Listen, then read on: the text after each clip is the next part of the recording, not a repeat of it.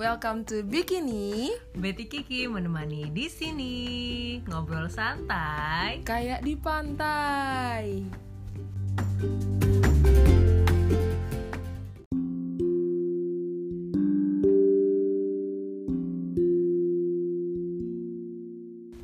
Bayangin kamu lagi berada di suatu kondisi di mana kamu merasa kamu berbeda dari yang lainnya. Gimana perasaanmu?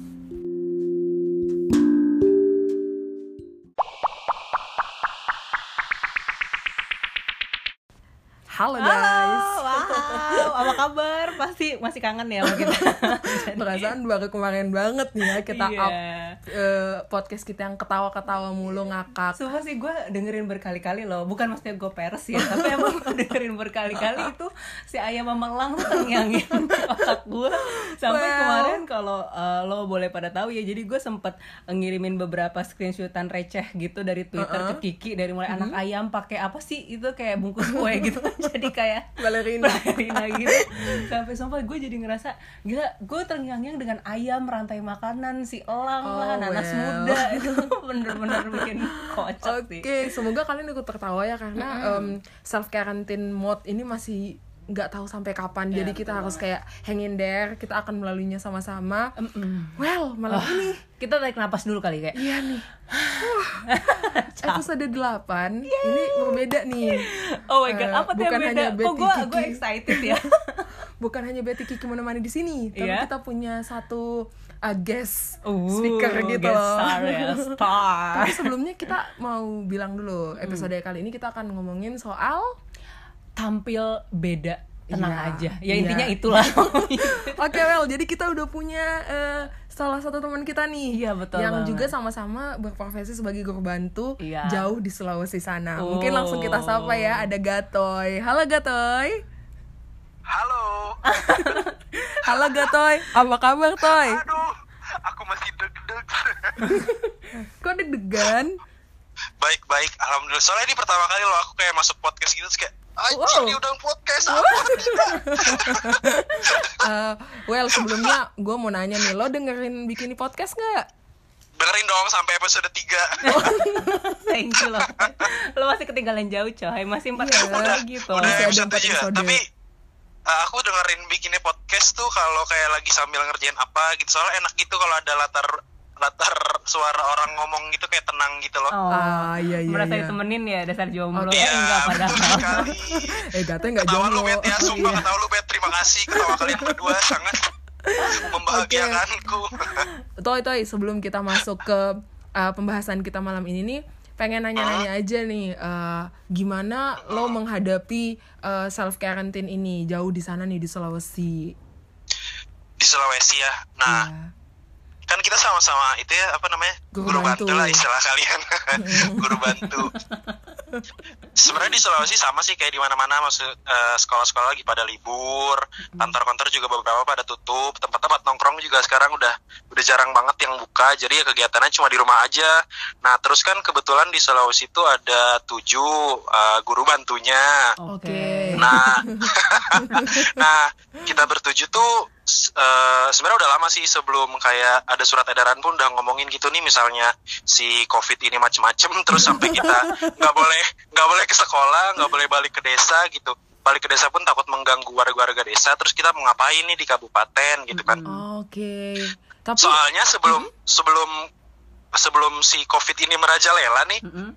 Kita bertujuh kebetulan kumpul di kabupaten, oh. pengen main ke salah satu desa temen gitu. Oh, nah, okay. terus abis itu pas banget lagi turun ke kabupaten, besoknya langsung surat edaran gitu, sekolah semua tutup gitu kayak wah aduh anjir gak bisa balik ke desa dong gitu. Jadi nggak jadi ke desa temen itu ya, maksudnya jadi iya. tapi nggak jadi eh, ke jadi loh ke desa teman, jadi terus pulang lagi karena sekolahnya libur besoknya. Okay. Sayang sekali ya. Nah iya.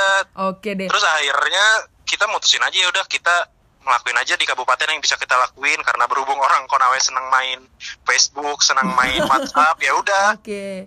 Jadi kita bikin konten aja yang bisa kita sebar ya? Di WhatsApp, di Facebook gitu. Iya, mm-hmm. kita bikin konten. Wah, good good good. Oke okay deh. Jadi malam ini tadi mungkin lo udah dengar ya, kita akan bahas soal uh, menjadi berbeda. Jadi tuh, okay. ya menjadi berbeda. Jadi tuh, berbeda.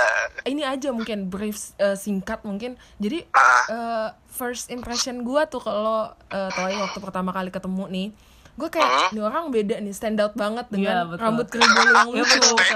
Iya, jadi uh, kita pengen jadi pengen ini loh, pengen ngulik gitu gimana rasanya. Uh, pernah nggak sih lo merasa lo tuh beda dari segi penampilan dulu nih ya, beda gitu dari uh, lingkaran yang sering lo masukin gitu loh. Mm-hmm. Pernah pernah banget bro, sumpah. Mm-hmm. Jadi itu dulu ngerasa kan sebenarnya yang paling beda dari gue tuh kan ini ya, rambut keriting sama gaya berpakaian kayaknya yang beda. Soalnya yeah. gue cowok dan gue jarang gitu ngeliat cowok suka warna pink dan oh, yeah. warna favorit gue oh, kan pink. Lo suka, lo suka gitu. Pink, gue ingat tuh lo suka pink. Itu yang beda tuh berarti cara berpakaian sama rambut, karena rambut gue kan keriting kan. Uh. Nah itu yang berbeda.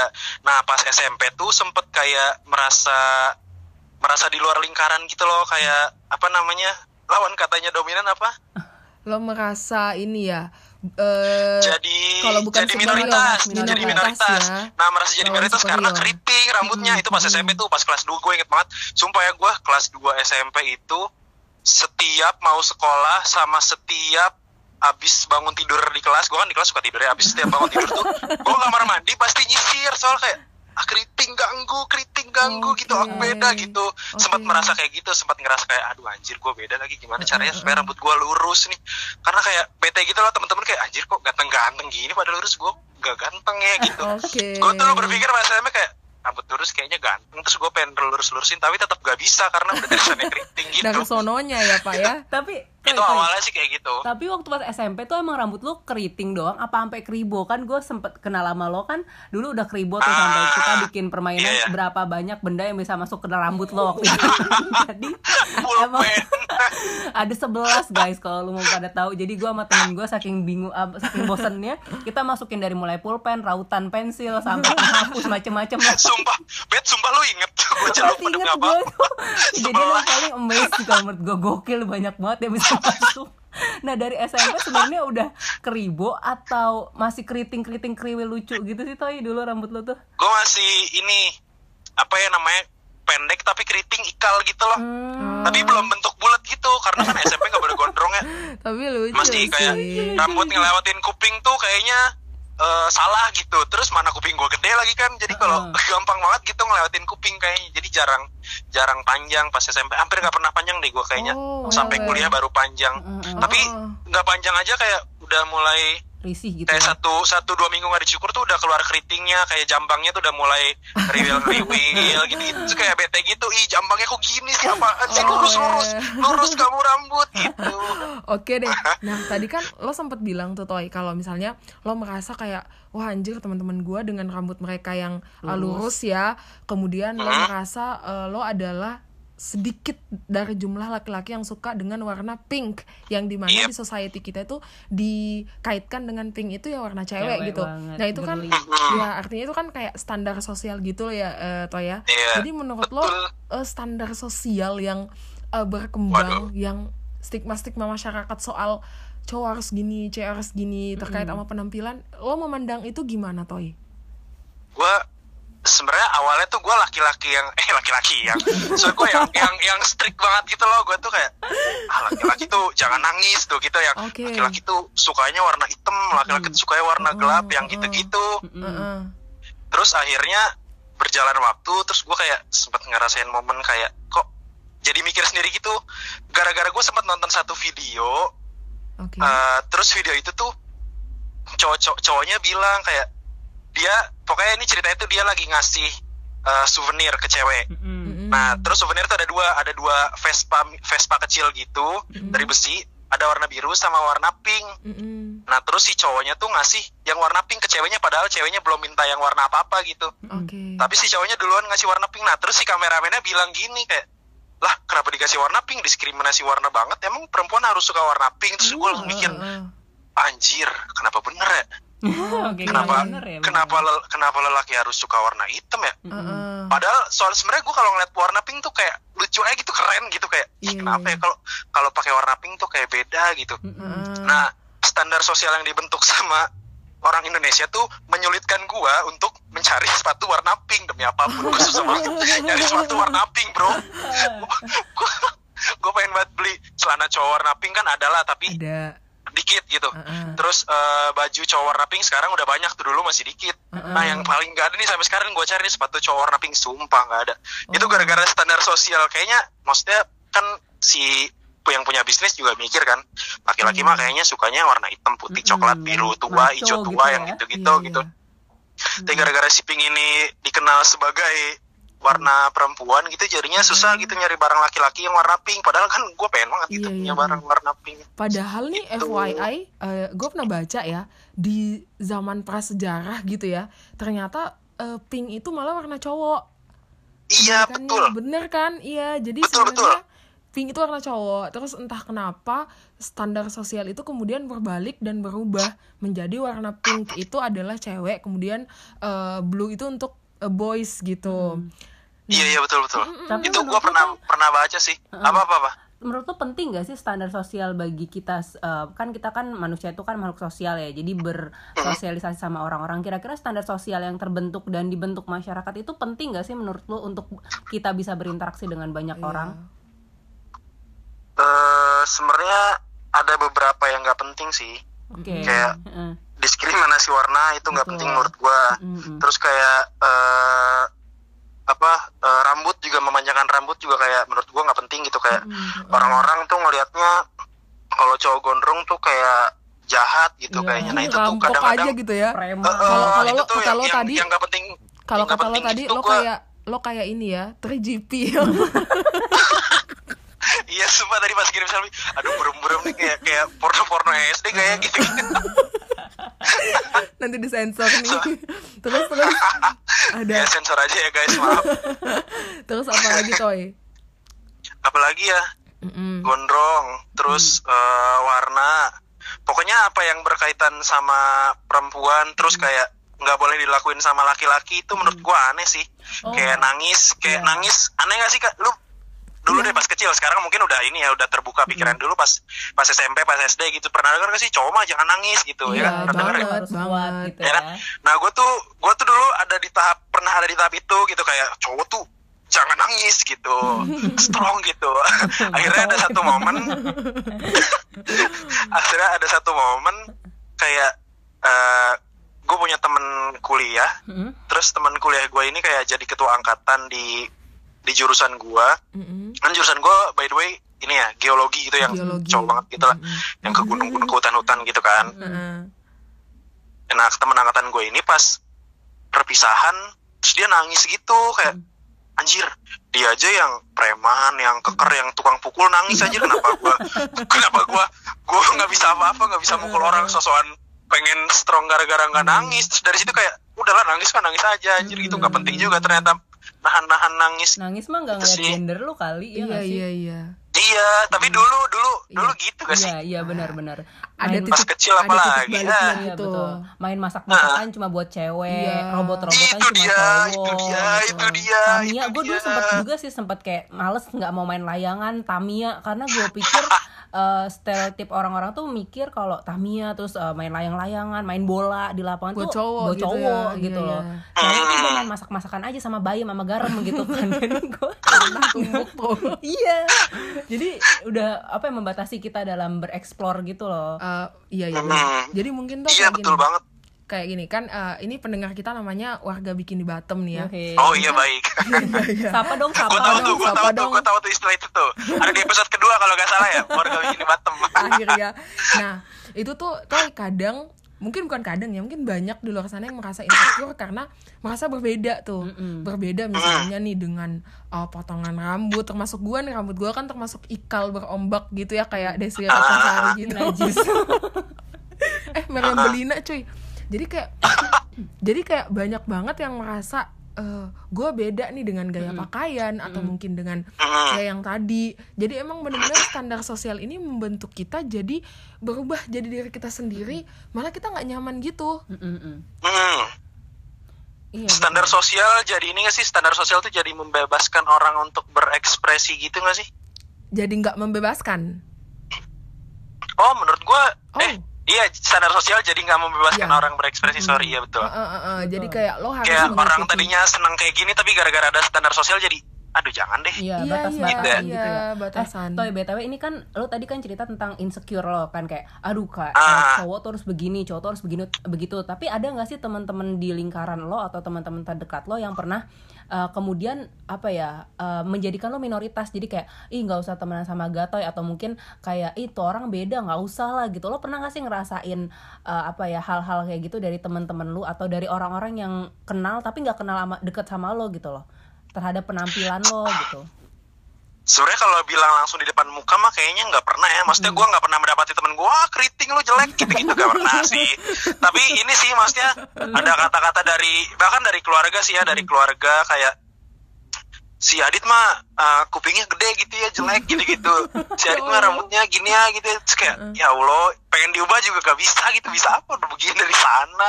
Terus jadi tekanannya tuh dari society lingkungan sekolah mungkin enggak, tapi hmm. ada beberapa dari keluarga yang membuat gue berpikir kalau keriting tuh kayaknya jelek beda gitu. Dan beda itu aneh gitu. Hmm. Gitu sih. Oh, oke okay, oke. Okay. Yeah, yeah, yeah. Tapi ketika lo dalam titik itu, artinya ketika lo dibanding-bandingin sama orang terdekat lo, uh, gimana perasaan lo dan gimana lo mau mulihin perasaan lo jadi enggak apa-apa ah itu biasa aja gitu?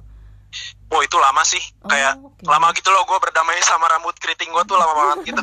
Kayaknya gue di kuliah deh baru gue bisa berdamai sama anjir keriting keren ternyata bodo amat apa yang bilang orang gitu kayak baru kayak gitu. Iya, iya, dulu tuh sebenarnya ini sih naik turun gitu, kadang kalau lagi ngerasa anjir rambut gue keriting itu tiba moodnya turun. Mm-hmm. Tapi pas main bola lupa kalau rambutnya keriting gitu kan, main bola mah nggak mikirin rambut keriting. Gitu. Iya benar benar benar. Pokoknya pas lagi mikirin mikirin gue beda dari orang lain, sebenarnya kan yang bikin berbeda tuh sebenarnya kayaknya menurut gue dari diri gue sendiri gitu. Gue menganggap diri gue beda dari society gue. Okay. Nah terus pas gue mikir diri gue beda, nah itu di saat itu gue turun gitu moodnya. Hmm. Entah lagi apapun ya, baru bangun tidur subuh-subuh nih jam empat subuh. Hmm. Bangun tidur ngaca, aja keriting langsung kete gitu. Hmm. Tapi kalau lagi gak mikirin itu, itu tuh gak, ya kayak biasa aja gitu, kayak manusia pada umumnya yang happy-happy aja gitu. Kayak lagi main bola kan gak mikirin rambut keriting gitu. Yeah, yeah, yeah. Terus lagi U U N gak mikirin rambut keriting. Nah kayak gitu tuh gak, gak, gak kepikiran. Cuma kalau lagi mikirin kayak lagi ngaca terus, atau tiba-tiba lewat masjid terus nyelinguh ke ke kaca terus gak ngeliat rambut sekilas, aduh anjir keriting lagi, mood moodnya turun lagi gitu-gitu. Mungkin ini sumpah uh, gue keinget satu buku yang gue pernah baca, novel tuh gue lupa penulisnya tapi gue inget judulnya Deda Pecikot. Jadi dia tuh keribo banget dan dia tuh nggak bisa masukin peci ke kepalanya, Toy. Saking rambut dia tuh gede banget. Iya, itu bagus banget sih. Mungkin uh, oh, teman-teman iya. yang lagi dengerin di sini bisa nyari uh, novelnya tuh keren banget. Itu dibikin ini, dibikin diadaptasi jadi film yang dimainin sama Reza Rahadian. Uh, oh, tiga sumpah. cinta, iya tiga cinta dua dunia satu hati apa sih pokoknya kayak oh, gitu. Iya, tiga, itu dua, bagus satu. banget, bagus oh. banget. Itu novel Indonesia. Iya novel Indonesia, benar. Jadi Reza Rahadian oh. jadi jadi rambutnya ribu. Iya jadi. Jadi gue mirip Reza Rahadian apa gimana sih? Gimana? Oh nggak jadi maaf. Pokoknya Reza Rahadian lah. Well balik lagi nih Toy ke pembahasan kita nih ya. Uh, uh. Ini kan uh, apa ya? Uh, banyak orang yang merasa uh, diri dia berbeda, iya, betul. Kemudian merasa dia kayak left out gitu dari hmm. society, kayak oh gue gue nggak ini nih.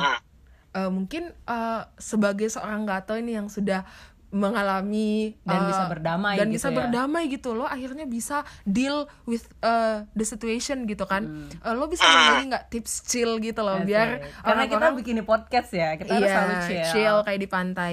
Jadi uh, mungkin lo bisa bagi-bagi nih tips chill gimana biar orang tuh bisa lebih apa ya lebih bisa apa ya stand out dengan mm-hmm. dengan perbedaan apapun yang ya, dia dengan, miliki atau apapun yang dia lakukan uh-huh, gitu loh. Uh-huh. Oke okay. Tapi pertama ini ya, kayak tiap orang tuh punya waktu berdamai sama dirinya beda-beda gitu. Mungkin gue kayak dari S M P sampai kuliah baru berdamai. Ntar ada hmm. orang yang lebih lama gitu. Jadi ya, gitu. Maksudnya gak apa-apa kalau misalnya kalian merasa beda. Tungguin aja waktu berdamai dirinya akan ada sendiri gitu hmm. momen-momennya. hmm. Nah paling pas sudah berdamai tuh yang gue sadar setelah keriting nih oke-oke aja kayaknya. Itu tuh apa ya, kayak kan tadinya tuh yang bikin gue Uh, ngerasa beda salah satunya tuh ketika ngelihat reaksi orang-orang pas ngelihat gue gitu kayak, mm-hmm. kayak ih, padahal dia nggak ngomong apa-apa gitu, cuma dari reaksinya kayak menunjukkan anjir keriting gitu. mm-hmm. Dari reaksinya doang dia nggak ngomong apa-apa. mm-hmm. Nah itu tuh dulu gue anggap negatif, reaksi-reaksi orang kayak gitu tuh gue anggap negatif.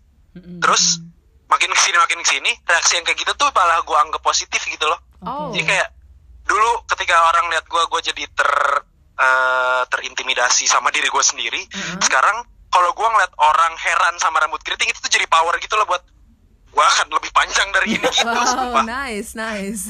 Sumpah jadi mem- bikin memandang lagi gitu. Iya. Jadi ngelihat si uh, anggapan reaksi negatif dari orang itu gue anggap jadi reaksi positif, jadi kayak okay, malah okay. malah jadi membuat gue apa ya, kayak merasa one and only orang kribo di dunia gitu. Wow, loh kayak tatapan nice. Mereka aneh banget gitu ngeliat orang kribo, kayak anjir kribo beneran ini, kayak gitulah kayak kayak yeah, gitu yeah, yeah, yeah. Tatapannya tuh kayak alis mengerenyit, matanya agak naik gitu, kribo banget. Terus eh, di saat itu kayak oh ya ada, dia main sinetron apa gimana. Ada kacamata hitam tuh, ada lagu zoom in zoom out ya, zoom in zoom out gitu. Life. Mungkin emang ini ya toh ya, apa ya, body shaming itu ya. Adalah hal yang paling wajar. Jadi isu banget gitu loh dan sekarang. Dan diwajarkan iya. Orang, gitu. Jadi mungkin iya kalau misalnya tarik lagi nih ke body shaming gitu, cara lo deh deal dengan itu semua. Sebelum lo berdamai nih, sebelum hmm. lo berdamai, gimana cara lo untuk setidaknya menghibur diri lo gitu loh. Iya betul. Di ketika, stage awal itu. Ketika orang-orang mulai body shamingin lo atau mulai mulai kayak tadi yang julid-julid ke lo tapi lewat tatapan-tatapan gitu, gimana sih ketika lo berdamai dengan keadaan hmm. itu? Kayaknya guanya yang merasa capek gitu deh. Gue kayak ngerasa capek sama diri gue sendiri, terus akhirnya udahlah bodo amat, keriting gitu. Uh-uh. Tapi akhirnya gue bener-bener bisa berdamai itu gara-gara gara-gara gue gondrong lo malah sebetulnya. Jadi gue kayak oh. bisa berdamai sama rambut keriting gue. Jadi kan dulu S M P sampai S M A kan gak boleh gondrong ya, anak sekolah kan peraturan anehnya tuh gak boleh gondrong gitu. Aneh, aneh itu menurut, menurut gue aneh sih beneran banget, Berat, peraturan gak boleh gondrong, kalau gondrong nilai matematika sembilan kan gak salah ya. Jadi otak dulu kan S M P sampai yang dinilai ya. Padahal S M P sampai S M A kan gue gak gondrong tuh. Jadi uh, pas S M P uh, sangat-sangat merasa terintimidasi oleh diri gue sendiri gitu. Mm-hmm. Terus S M A tuh mulai berkurang lah, kayak ya udah teman-teman gue kok kayaknya biasa aja sama gue. Jadi kayak kenapa sih gue masih mikirin keriting ini gitu, orang udah dari sananya mau diapain juga, mm-hmm. mau dicatok juga. Pernah nggak sih ngeliat orang keriting terus catok terus kayak sih nggak tahu ya, sorry kalau ada orang yang keriting terus catok, tapi bukan gue aneh aja gitu kalau ngeliat ngelihat rambut gue keriting terus dicatok, kayak rambut oh. orang-orang yang dicatok tuh gue kayak ngerasa anjir kayak bukan gue banget sih kalau keriting dicatok gitu. Jadi gue kayak bener-bener bener-bener nggak bisa ngubah apa-apa gitu. Akhirnya gue kayak ya udahlah, akhirnya ngapain sih ya, pikirin ininya, yang nggak bisa gue ubah gitu, mending gue pikirin yang bisa gue kerjain aja gitu. Kayak gue ya, belajar betul. Lebih serius pas S M A, karena gue S M A tuh tolol banget guys, demi apapun gue dari dua puluh siswa ya eh. demi apapun dari dua puluh siswa eh gue ranking sembilan belas dan orang yang ke-dua puluh itu patah kaki satu semester. Jadi gue kayak ranking terakhir aja. Toy, toy. Ini nanti deskripsi di podcast itu kita bilang lo itu orang yang menginspirasi. Tolong jangan buka aib lo. Oh iya. Eh tapi kan ya tapi kan bertahap ya, orang-orang tuh nggak bisa langsung. Kalau pintar dari lahir mah Superman. Kan gue manusia. Tahu dari mana Superman? Pintar dari lahir sotoy lo. Pinter sumpah dari lahir keker dia demi apapun. Pinter dia. Toy, toy. Tadi toy. Tadi tuh apa sih, kayak belum kejawab semua deh. Abis itu kayaknya lagi lupa. Iya, toy. Jadi uh, pada akhirnya lo menemukan rasa cinta ke diri lo sendiri gitu ya, toy ya? Iya, sumpah pas kuliah terus gondrong. Terus gue baru sadar ternyata gue kalau gondrong kribo. Sumpah gue baru sadar pas kuliah. Oh lo oh, baru tahu? Iya. Sumpah. Ada kan yang pas kuliah tuh baru. Jadi panjang iya. gitu ya. Iya. Uh-huh. Gue kira tuh kayak ya? Keriting panjang kayak limbat gitulah, keriting uh-huh. yang panjang kayak gitu. Akhirnya kayak setengah setengah tahun gak potong rambut tuh kayak kok ngebulet ya rambut gue ya, bakal jadi kribo nih apa gimana nih. Akhirnya setahun setengah tuh rambut gue tambah bulet gitu loh, kayak wah gue kribo ternyata bro, asli asli.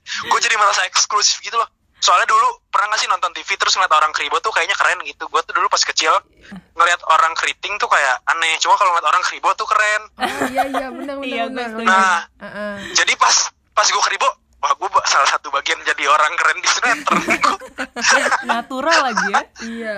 Iya terus natural lagi. Udah dari situ dari situ gue merasa kayak hmm. ah ya udahlah, keriting keren, keriting ternyata kribo saya keren. Akhirnya dari situ sampai sekarang gue keriwet terus anjir. Oke, okay. Toy, gue pengen nanya deh, nah. kalau misalnya lo uh, t- uh, apa ya, ada di lingkungan di mana harus menerapkan standar sosial, misalnya kayak kerjaan ah. lo harus bersikap profesional Ih, dan profesional iya, itu dinilai sumpah. dari uh, lo pakai dasi, lo pakai jas, habis itu lo pakai sepatu yang mengkilap, uh, rambut lo klimis dan lain sebagainya. Lo mendingan live out dari uh, lingkungan dengan standar sosial itu atau lo bakal menyesuaikan diri dengan apa yang ada di situ? Uh, gue gue pernah kerja ya, mm-hmm. gue pernah kerja di perusahaan gitu. Nggak, ini cerita aja ya. Masa nanti akan akan dapat sendiri gitu maksudnya. Pengangguran juga coy. Nggak, gue pernah kerja di perusahaan sebelum jadi guru bantu nih. Mm-hmm. Pernah kerja di satu perusahaan, mm-hmm. uh, perusahaan B U M N gitu. Mm-hmm. Nggak, adalah terkenal perusahaan telekomunikasi, gue nggak tahu namanya apa, lupa. Jadi kerja di satu perusahaan, kan tau ya B U M N tuh kayak datang kayak udah pokoknya diatur lah gitu, setiap Senin sampai Sabtu tuh bajunya apa gitu kan. Mm-hmm. Terus kayaknya rambut tuh pendek gitu. Mm-hmm. Gue belum mendengar peraturan rambut harus pendek, tapi gue masuk kantor nggak ada yang gondrong, jadi gue menyimpulkan kayaknya orang kantor-kantor pada pendek deh rambutnya kayak gitu. Mm-hmm. Terus akhirnya gue kan nggak tahu, gue sih basicnya emang orangnya nggak suka diatur, apalagi tentang hal-hal yang nggak merugikan orang lain. Gue nggak suka diatur sama hal-hal yang nggak merugikan orang lain, kayak gue gondrong tuh apa sih rugi, emang mata lu kecolok gitu, kalau kan nggak juga. Makanya selama gue nggak ngerugiin orang lain tuh gue nggak mau diatur gitu. Kayak kalau pakai kalau pakai apa ya uh, hal-hal yang merugikan orang lain gitu, kayak misalnya pakai baju bekas kan bau tuh orang lain rugi, nah itu gue nggak mau yang kayak gitu. Okay. Tapi selama gue nggak ngerugiin orang lain kayak gondrong, gue nggak mau diatur soal penampilan gue. Waktu itu waktu gue di kantor gue gondrong loh, kribo gue kribo wow. sendiri kayak gue sekantor tuh dari dua puluh berapa tiket gue kayak kribo sendiri deh. Wow. Kayaknya lo bisa. Gue nggak mau diatur sih, tapi catatannya gue kerjanya gue ini kayak komitmen sama diri gue, gue akan hmm. gondrong tapi kerja gue akan gue kerjain seratus persen. Okay. Bener gitu sih. Jadi lebih ke kualitas kerja lo ya daripada lo mikirin kua, apa ya penampilan lo gitu. Dan yeah. ada juga yang protes sama apa yang lo uh, pakai atau apa yang lo lakuin gitu, nggak asal kerjaan lo beres gitu kali ya. Nah, mm-hmm. maksudnya dia mau protes juga, gue balikin lagi, ngapain lu protes, orang kerjaan gue beres gitu. Oke, okay. Itu emang tembakan yang paling jitu sih untuk ngadepin orang-orang yang gitu. Masalah mikirin tapi, penampilan orang lain gitu. Nah, jadinya apa ya, tadi kan pertanyaan lu, lu mending stay apa left out hmm, gitu ya. Hmm. Gue stay tapi tetap ngelanggar gitu, gimana ya jadi. Jadi lo cowok rebel. Nah, cowok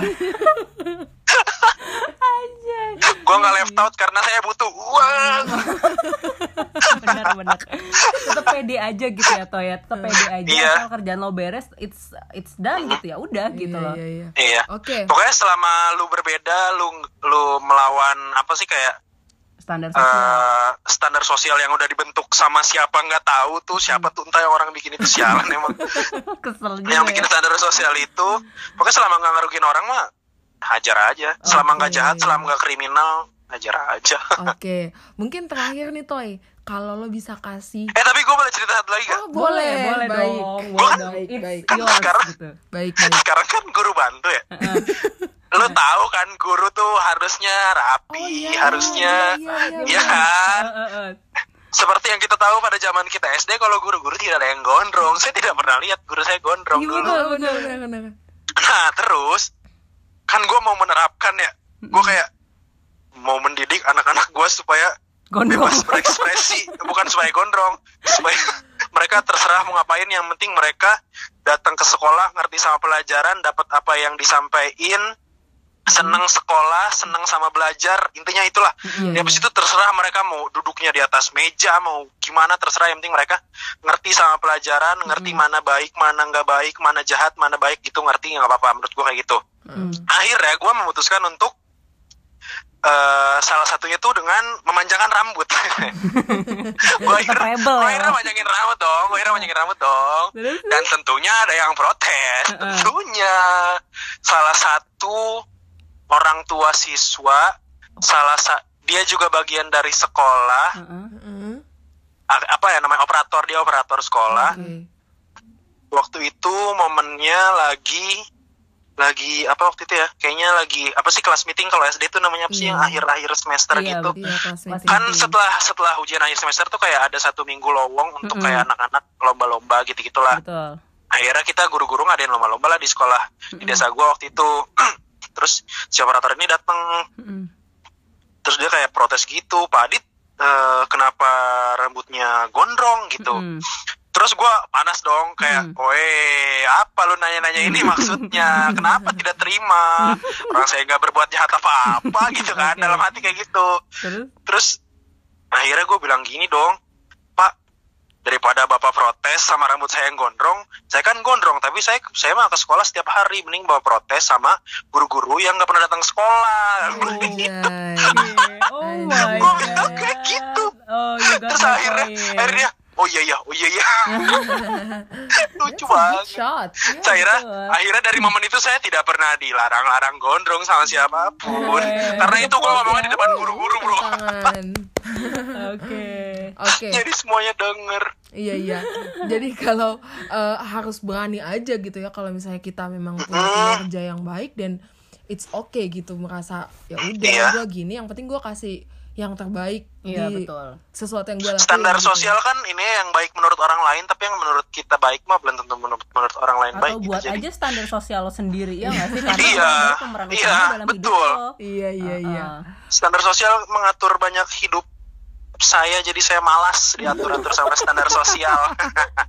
Lebih baik saya mengatur standar sosialku sendiri lah. Iya, betul betul betul. Oke deh Toy, uh, satu kata deh atau satu kalimat untuk orang-orang di, uh, di luar sana, lo mau encourage mereka untuk lebih berani. Bisa berani untuk kalau gue beda dan itu nggak apa-apa. Hmm. Satu kalimat aja. Oke oke. Uh, kalau ada yang masih ngerasa beda, kalau ada yang masih merasa uh, kecil di lingkungannya, minoritas gitu, coba berpikir kalau minoritas itu eksklusif. Wow. Kayaknya membolak-balik pikiran itu deh yang penting menurut gue. Ketika lo berpikir lo kecil di orang lain, mungkin yang diubah itu kayak, gue kecil menurut orang lain sekarang, tapi mungkin besok gue akan menjadi eksklusif karena gue berbeda sendiri dari orang-orang lain. Kayak gitu oh, aja sih. Sosokan banget deh. Nice, nice, nice, nice, nice. Oke deh, Toy. Makasih banyak, kita dapat banyak kayaknya ini podcast satu-satunya yang bermanfaat. Sumpah demi apa? Apaan? Gue dengerin kalian, kalian ngobrol-ngobrol asli tuh lucu-lucu loh, keren dong. Iya deh, kalau gitu makasih banyak ya Gato ya. Salam untuk okay. guru bantu lainnya yang ada di Sulawesi. Oke, okay, siap, siap. Siap, siap, siap. Ya. Jangan lupa teman-teman kalau misalnya pengen tahu Gatoy itu kayak gimana di Sulawesi sana, bisa follow dia ya, di Instagram. I G-nya apa? Apa? Instagram Instagram saya. Oh, terima kasih ya sudah mempromosikan diri saya. Instagram saya et kutuayam. Waduh, udah aneh lagi. Di et kutuayam. Jadi Toy kamu akan uh, dipromosikan ke empat puluh followers. Iya betul. Oh, alhamdulillah. Luar biasa, alhamdulillah. Yang sepertinya tiga puluh diantaranya adalah mutual. Gak apa-apa bro, pelan-pelan. Oke deh, Gatoy makasih banyak ya Toy ya. Thank you so much. Oke. Sukses terus di sana. Oke, kalian juga semangat terus buat bikin podcastnya pokoknya. Oke, terima kasih. Thank you Gatoy. Bye. Oke, bye-bye.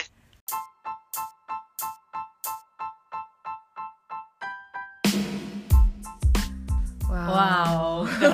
Akhirnya gue merasa podcast kita bermanfaat coy. Iya, jadi itu tadi ngobrol bareng uh, teman salah satu guru bantu juga yeah. di Sulawesi, Gatoy. hmm. Jadi bisa ke I G dia di yep. et kutuayam. Beneran kutu ayam, cari aja. Cari aja, uh, he's so inspiring. Iya, yeah, betul-betul yeah. Keren sih. Keren. Oke, okay, well, jadi tadi kalau kata gue uh, Gatoy, ketika kalian merasa berbeda, mm-hmm. misalnya ada yang ngeliatin kemudian julid ya, gitu kan. Ya, anggap itu adalah suatu kelebihan, keunikan mm-hmm. yang orang lain tuh nggak punya. Iya, betul. Jadi lo jadi apa ya? Jadi malah shining sendiri gitu loh, iya, bersinar sendiri. Pusat perhatian gitu, iya. Center of attention orang-orang karena lo punya sesuatu yang orang tuh nggak punya mm-hmm. gitu ya. Mungkin um, ya, itu yang bisa gue tangkap. Kalau iya, lo gimana? Kalau gue sih lebih ke arah emang bener sih tadi, kalau lo ngerasa berbeda, anggap aja diri lo itu eksklusif gitu. Ketika orang lain nganggap lo kecil, uh, pada suatu saat lo ketika lo percaya sama diri lo adalah orang yang eksklusif, lo akan menjadi besar. Karena sekali lagi, dunia itu punya lo, ada di genggaman lo. Jadi lo bentuk aja standar sosial sesuai dengan apa yang lo yeah. uh, mau gitu, nggak usah ngikutin standar sosial orang yeah, kayak gitu. Karena lo adalah pemeran utama di hidup lo sendiri. Yeah, nice, right. Nice. Gue seneng banget okay. ya. Berguna juga ini. Oke okay, deh, well, kalau gitu episode Semoga. delapan kali hmm. ini semoga membawa pembelajaran. Alhamdulillah ya, ya pembelajaran ya, dan penghiburan juga, hiburan siapa juga. Tahu. Lucu kok soalnya si Gatoy itu, ya, makanya kenapa banget. Dia jadi uh, guest star kita yang pertama, pertama ya. Cuy. Oke deh, terima kasih. Nantikan terus ya. ya. Guest star selanjutnya ya. bakal banyak banget yang lebih inspiring dan yes. sama inspiring lah sama si Gatoy. Ya. ya. Uh, sampai jumpa di Bikini Podcast selanjutnya. Ya, terima kasih banyak sudah mendengarkan. Yep, betul. Uh, sehat selalu dan terus uh, saksikan, eh saksikan dengarkan Bikini Podcast. Betty Kiki menemani di sini dan Dadah. Sampai jumpa. Dadah. Bye, terima kasih.